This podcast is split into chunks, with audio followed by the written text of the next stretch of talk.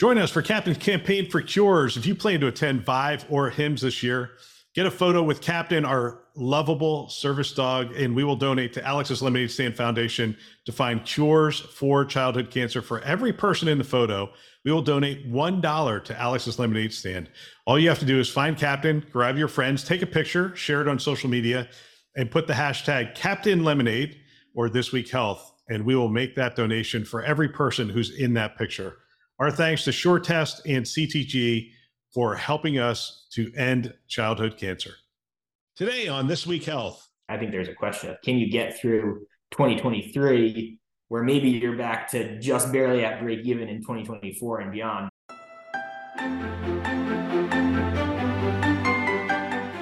Welcome to Newsday, a This Week Health newsroom show. My name is Bill Russell. I'm a former CIO for a 16 hospital system and creator of This Week Health, a set of channels dedicated to keeping health IT staff current and engaged. For five years, we've been making podcasts that amplify great thinking to propel healthcare forward. Special thanks to our Newsday show partners, and we have a lot of them this year, which I am really excited about. Cedar Sinai Accelerator, ClearSense, CrowdStrike, Digital Scientists, Optimum Healthcare IT, Pure Storage, SureTest, Tausight, Lumeon, and VMware. We appreciate them investing in our mission to develop the next generation of health leaders. Now, on to the show. All right, it's Newsday, and today we're joined by Geoff Blanding, Executive Vice President at Optimum Healthcare IT. Geoff, welcome back to the show. Thanks, Bill. Good to see you. Thanks for having me.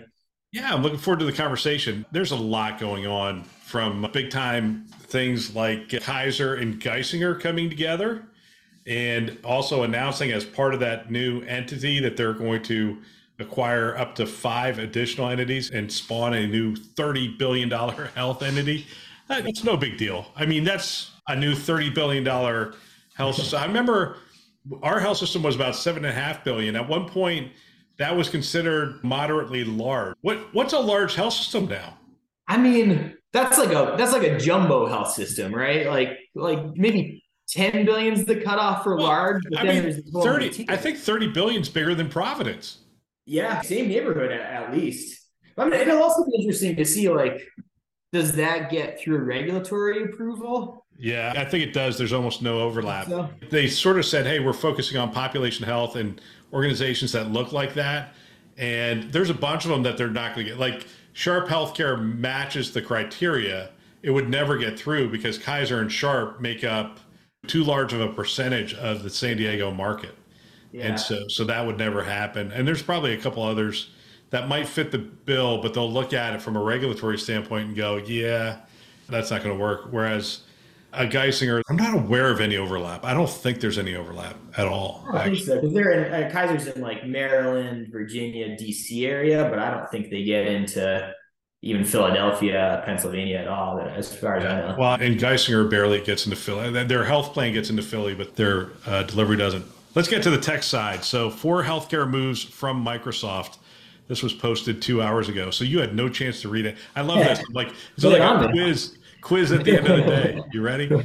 Uh, so, four healthcare moves from Microsoft. Number one, Microsoft is reportedly developing a privacy-focused version of ChatGPT for healthcare providers the product, which is reportedly aimed at preventing data leaks from sensitive industries, could be announced by the end of the quarter.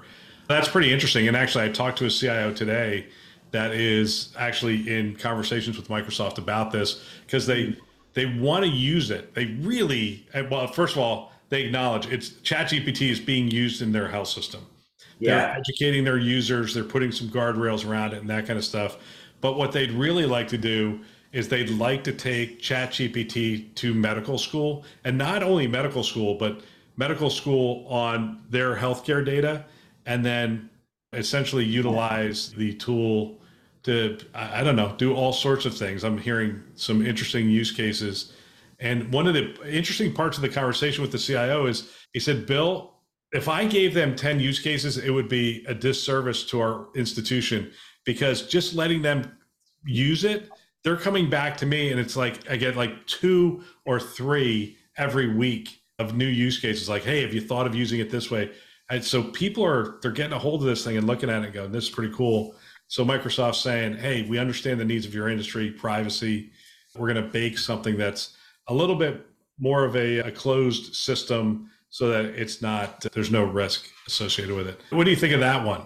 I think it's interesting. I keep sorry, I read all these articles on ChatGPT, and then I keep pulling up the uh, the hype cycle diagram and being like, okay, here's okay, here's where we are, and then so like, what are we like six months away from the trough of disillusionment, or a year away from there? Uh, and maybe it's obviously moving very fast, so maybe that's a shallower trough than typically you see in that cycle or maybe we just get through it quickly. But i think i think it'll be really interesting to see like what are the boots on the ground or the low hanging fruit that we really find for it. And i i feel like it's some of the things i haven't heard a ton about are around like after visit summaries patient education stuff like that where you can have it kind of within guide rails so guardrails so it's still going to be hey it needs to be about this diagnosis. But then if we can have put this AVS in language that a five year old's going to understand, or yeah. do this for a, a, millennial who's a visual learner and have kind of like a, just infinite possibilities, but then kind of still being within that safety net of we know basically what it's going to say. It's going to say it different ways, but it's not this black box of spitting out potentially anything. Well, there there was a, an article written last week. I think it was in JAMA and it was a bunch of the health systems doing a study and they threw a whole bunch of messages at inbox messages at it and said write the responses. And so they took the physician written ones and they took the chat gpt ones and they essentially assigned a score for it around empathy and quality of the yeah. response. And uh, as you would imagine the empathy score was higher. I know it's hard to believe that the computer's empathy score was higher because you could tell chat gpt respond with empathy and yeah. it knows what words are empathetic kind of thing. So and a, a doctor's moving at a very fast pace. And so a lot of times there'll be shorter messages and shorter messages sometimes are seen as curt or at least not i don't know uh, not caring or whatever. And it doesn't take ChatGPT anything to put a couple caring words in there. So empathy scores were higher and the uh, oddly enough the, the quality of the responses was higher yeah. Uh, but at the end of the day, they're going into a draft folder, right? We're not at a point where we're dispensing medical advice through ChatGPT. I hope no one's hearing that. And so it's going into a folder. It will be human mediated, which one goes out, which one doesn't go out, what needs to be modified and that kind of thing. But it's. Uh, but I do think that's where some of the use cases are probably going to be. It's like the things we have now that are basically rules engine driven. So like the what's going into the AVS or what patient education is getting assigned. I think there's going to be a middle ground there where it's still within that rules engine of making sure that this is the content, but then having that then go through chat gpt and then maybe that's where it hits that healthcare specific checkbox of we need to be 100% sure this is accurate and safe. And so it's not just not just kind of like rephrasing a note where it could get it wrong but saying like we already basically know what we're trying to say say it in a particular manner with empathy or whatever the case may be. Yeah. well let me give you the other three. So microsoft's partnering with the EHR vendor epic systems to develop an integrated generative ai into the EHR software. They're doing the uh, inbox thing. They're also doing a front end, a natural language front end to Slicer Dicer is what they're doing. Number three was Microsoft said through its Teams EHR connector that organizations using Epic or Cerner EHRs can launch telehealth appointments directly within their systems. And then number four, on April 12th, Microsoft rolled out its new cloud capabilities for payers that focuses on unlocking unstructured data for better member outreach and care management. Microsoft is moving in the healthcare direction big time. I mean, they've always been a big time player. When people say to me, "Oh, is Microsoft?" I'm like, "No, Microsoft's always been a big time player. Like one of my largest contracts I signed every year was the Microsoft yeah. contract as a CIO." But what do you take from this? What do you take when somebody's asking you about Microsoft's intentions and where they're going and how how they're going to serve healthcare moving forward? What's your response to that? I think they see it's a big market. It's always been a big market. I think we've seen them even before this, just like in the way they were structuring contracts. You probably saw this, like pushing clients to Azure. Like we've seen a lot of clients over the past couple of years start looking at those contracts and realize like, oh, I've got all this, I'm already paying for all this. And so they're starting to get market they really already had the market share but now they're kind of stealing it from others. So i think i think you'll continue continue to see that growth and obviously they're right at the front with chat gpt here so that's going to keep them pretty hot for a while i think and be attractive both to the health systems the payers and then also for the technologies like epic and cerner who want to be associated with that. Yeah let's go to the next article. This is from april 14th these are the 10 healthcare statistics that matter most in 2023. I'm just going to throw these out. Short comment from both of us. I'm going to combine the first two. About 30% of the rural hospitals are at risk of closing in the immediate or near future. And number two, a wave of hospital and healthcare facility bankruptcies is expected in 2023. It's interesting because I'm hearing that the financial crisis is abating a little bit. The cost of traveling nurses has gone down. They've curbed those costs. They're not making, I don't want to paint the picture that these health systems are making a ton of money, but they're returning back to some semblance of normal and break even, at least, is one of the things I'm hearing. But I have heard this rural health systems are struggling. They didn't have a big nest egg to really rely on. And at best, their nest egg is gone because it's been a tough year and a half, two years. At worst, they are they're closing down services and those kinds of things. All right, so one and two. Any thoughts on those two? I agree. I think it's still going to be a painful 2023 for almost every health system that I talk to. At least they're making the cuts now, but I think see the light at the end of the tunnel headed into their next fiscal year. But it's still like got to get through this fiscal year. And I don't. I think you're exactly right. Like I don't think the small rural hospitals they don't have anywhere they can cut like they're already lean as they can possibly be there's nothing more they can do and so it's like i think there's a question of can you get through 2023 where maybe you're back to just barely at break even in 2024 and beyond but if you can't if you don't have the nest egg like you said or anywhere you can cut to get there then you're kind of in trouble for the next eight months yeah next one uh, so soon more americans will get their health care from government than from private firms, and they're essentially saying Medicare and Medicaid. Next one medical costs for the average US family have risen every year since the year 2000. And numbers are pretty significant 10.6% more out of pocket in 2022 for the average employee. That's from Stat News. Are we going to see for the patient, for the employer, are we going to see the cost of care come down, or do you think it's probably going to remain stagnant or even go up. I can't imagine anything that would make it go down short of additional large scale reform at this point. Best case scenario, maybe someday it matches the pace of inflation instead of uh, running it, but that's still not a great that's still not a great place to be. Yeah. The use of remote patient monitoring tools is becoming more widespread.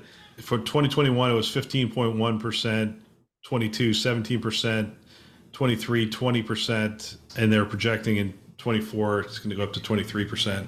So we're seeing that grow. We're seeing that grow a little bit, and that's US remote patient monitoring users as a percentage of the population.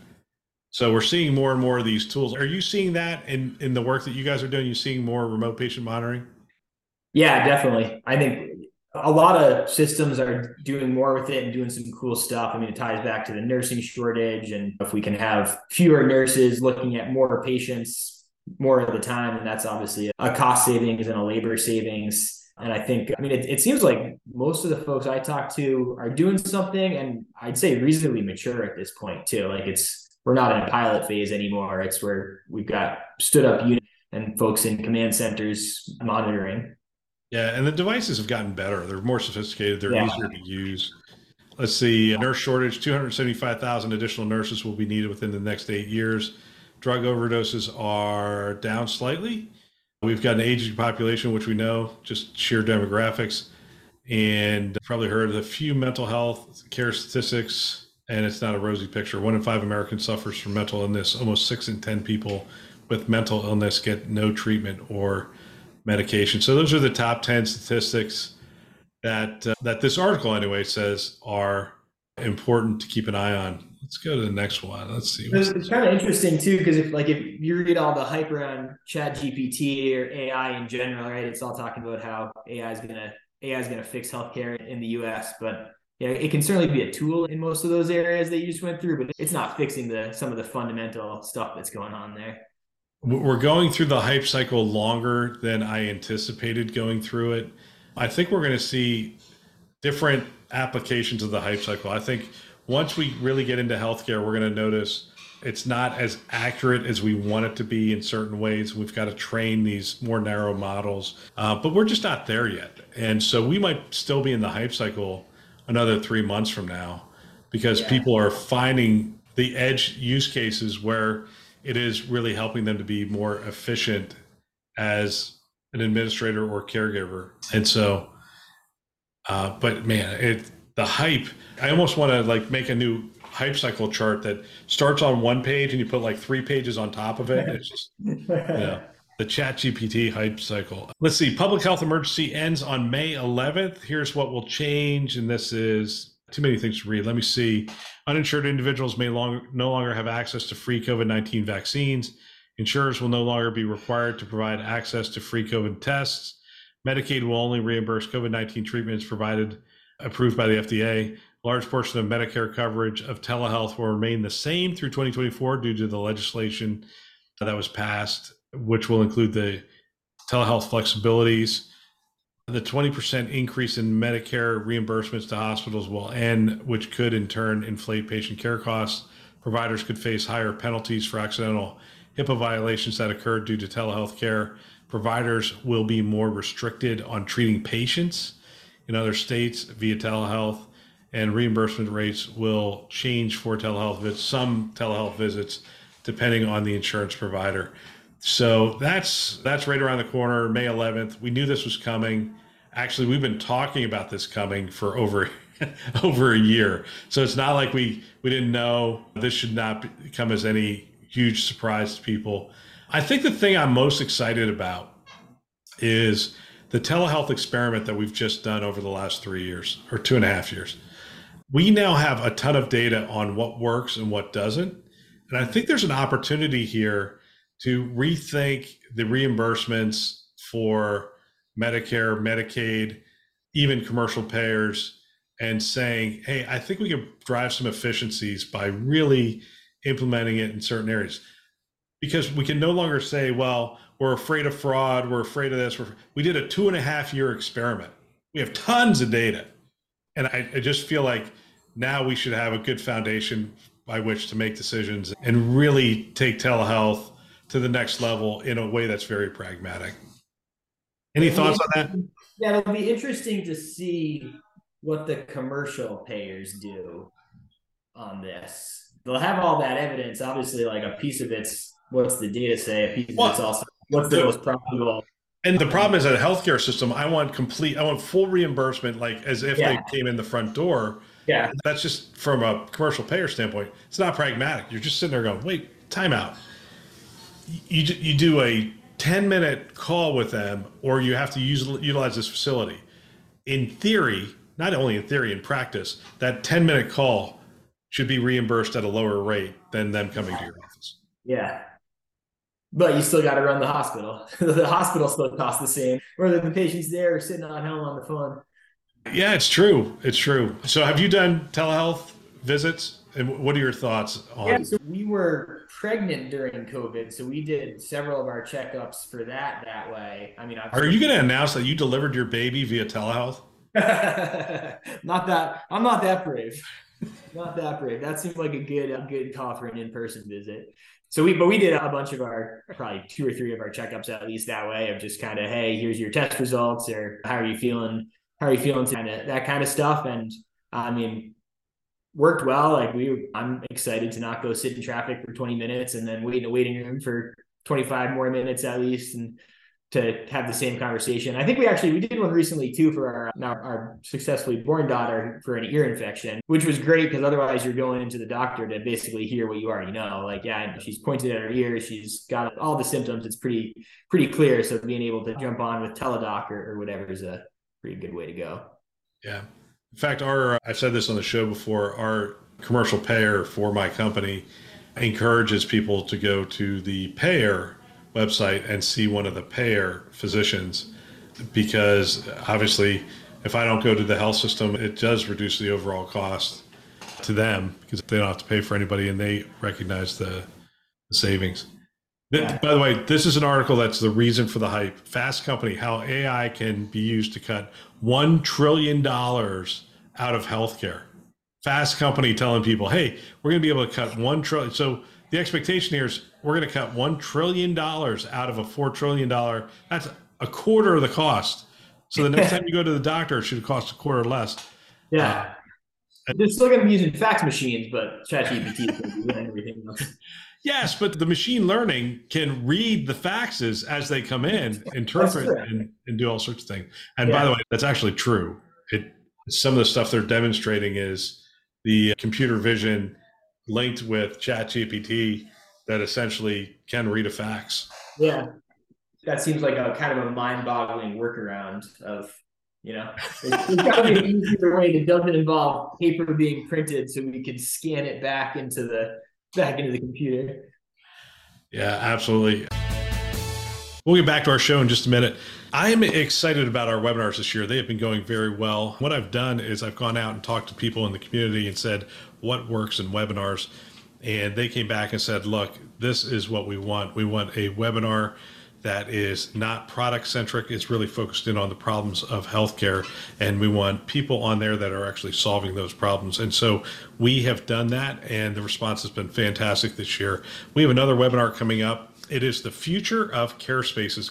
Where care is being delivered is changing rapidly. Even the care spaces within the hospital themselves are changing. Technology is being added and different types of technology, AI, obviously, computer vision and whatnot, is changing that modality as well as what's going on in the home and whatnot. So, we're going to have that webinar on June 8th at 1 p.m. Eastern Time. We usually have it on the first Thursday.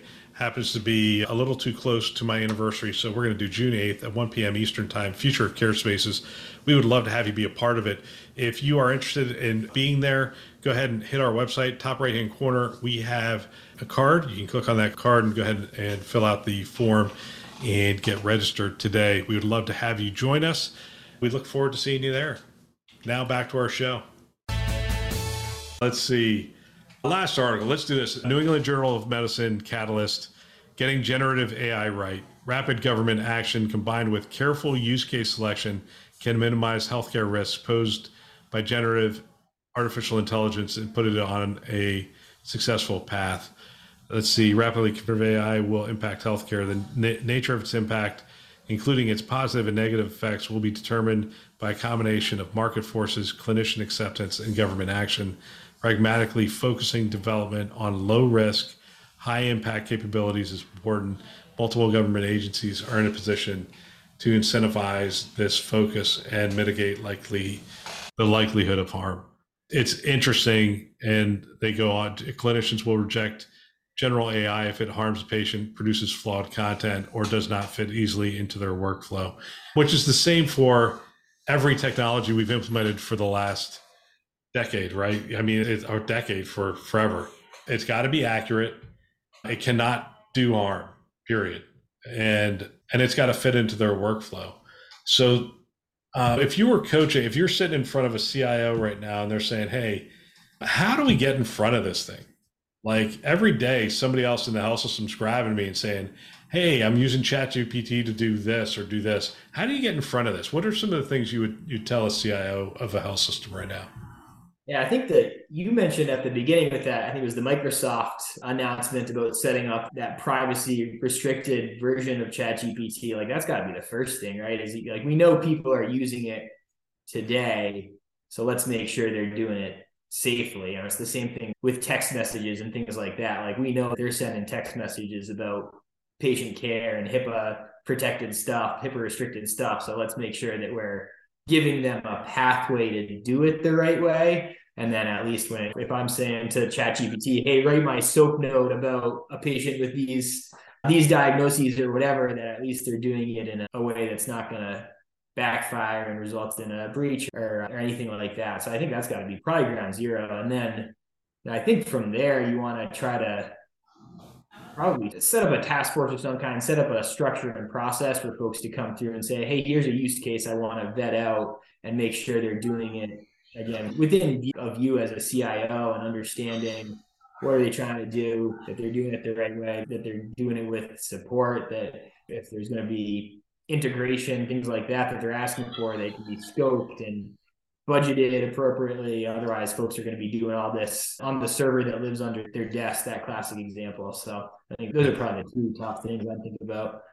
Yeah, I, again, talking to the CIO today and uh, actually CIO yesterday, and they were saying they they actually caught because they're using a secure browser within mm. their environment. They actually caught some different use cases where they were putting PHI and whatnot into it. And he said having that kind of tool in place to capture, because you really shouldn't have a way from your clinical workstation to exfiltrate data. Yeah. It's like, I mean, that should be the most controlled environment you have anywhere. Yeah. And so, email, you should know if PHI is going across there. You should know if they're putting into the browser, you should be able to see it. And if they're putting it in chat GPT, you should be able to see it. So they said, hey, we found it. We are able to educate people and that kind of stuff. So the guardrails are so important on this yeah. of just don't let people hurt themselves. it's like, yeah, right. So I mean, if you don't do that, the people are going to be doing it anyway. It's like you, you can't just turn a blind eye because you're you're in trouble if you don't look at it, and you're in trouble if you look at it. So you got to look at it and put those guardrails in place. Yeah, it's interesting because I think we all recognize the world's changing as we watch right now. I mean, you just sit in front of ChatGPT and say, "Hey, here's the dialogue from a conversation with a patient." Yeah, tell you who the patient is or anything like that. Write the soap note. I'm pretty sure it could write this. I haven't done this yet, but I'm pretty sure it could write the soap note. Yeah, I'll bet you're right. I'll bet you're right. Well, let's see. I've got a tab open. I have a tab open all actually. I mean, well, and that's what I'm finding more and more when I talk to people. One of the questions I ask them is, "It's like, hey, do you have ChatGPT open on your browser?" And yeah. almost everybody says yes. It really has become pretty pervasive. So I think we're looking at a new way of working. This thing has been adopted by 100 over 100 million users in the shortest yeah. time frame in history in the history of the internet and it's going to be interesting to see. I was reading an article yesterday, uh, not yesterday, last week, and it, and I know the author, and I'm reading the article, and I'm reading it, and I'm going, that person did not write that article. I read something on LinkedIn just today that I was like, I'm going to get to the end and it's going to be like the punchline is this is written by Chat GPT. And it never said it, but I'm like 95% sure. well, and that becomes one of the things. I mean, you have so many of these new tools, and you have like Midjourney version five and whatever. It's like, how do you know an image is really an image? And we're going to start doing it with videos. How do you know a video is really a video? How do you know an article was really written by that person? And I don't know. I don't know that we're going to know anymore. Yeah. Um, and, and someday that'll probably be a differentiator. It'll be like you've got real people writing. Like once ChatGPT and its successors are widely adopted, then you're going to be able to differentiate yourself on not being AI. Yeah, right now we're differentiating ourselves based on prompts because I'm I'm teaching my team how to use it, and they'll come back with some stuff, and I'll be like, Nah, it, no, you need to be more specific with the prompt. Like write it in a fifth grade level, or write it in this form or tell it who it should be. You're a professional writer or you're writing a dissertation. So use that tone or that kind of language. It, it can and it does, but yeah. it's really interesting. What, what, do you use it for? Like once you have it open, what's kind of your go-to use case? Well, I will tell you what will happen. So you and I just had this conversation. I will give it to my team. And what I'm teaching them how to do is we've been generating the transcript with AI for a long time. We have a tool that we drop the video in it takes the audio and it turns it into uh, text. Cool. What they're doing now is they take the text and they drop it into ChatGPT and they say, ChatGPT, here is the transcript from Geoff Blanding and Bill Russell having a conversation on health IT.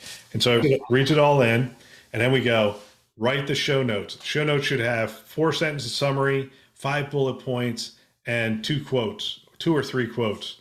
Huh. And it goes, there it is. Now, again, what I keep telling my team is it's it generates and we have to review it. Are these the best quotes? Are they the best? We're not trying to you can't let it you can't get become lazy with it. We we are still smarter than It is. It can write better than me at this point, but anyway, so it'll do the show notes. Then we could say, hey, social media posts, it could potentially write those. Well, there's some things we haven't experimented with, but we could do a lot. It's a pretty powerful tool. Hey, we're over. I we're just rambling now. I'm sorry about that, man. I know, I know, I know you have other stuff going on. Geoff, always great to catch up with you. Thank you very much. Yeah, you too. Thanks for having me, Bill. Good to talk to you. And that is the news. If I were a CIO today, I think what I would do is I'd have every team member listening to a show just like this one and trying to have conversations with them after the show about what they've learned and what we can apply to our health system. If you want to support This Week Health, one of the ways you can do that is you can recommend our channels to a peer or to one of your staff members. We have two channels This Week Health Newsroom and This Week Health Conference. You can check them out anywhere you listen to podcasts, which is a lot of places Apple, Google, Overcast, Spotify, you name it, you can find it there. You can also find us on YouTube. And of course, you can go to our website, thisweekhealth.com. And we want to thank our Newsday partners, again, a lot of them, and we appreciate their participation in this show Cedar Sinai Accelerator, ClearSense, CrowdStrike, Digital Scientists, Optimum, Pure Storage, SureTest, Tausight, Lumeon, and VMware who have invested in our mission to develop the next generation of health leaders. Thanks for listening. That's all for now.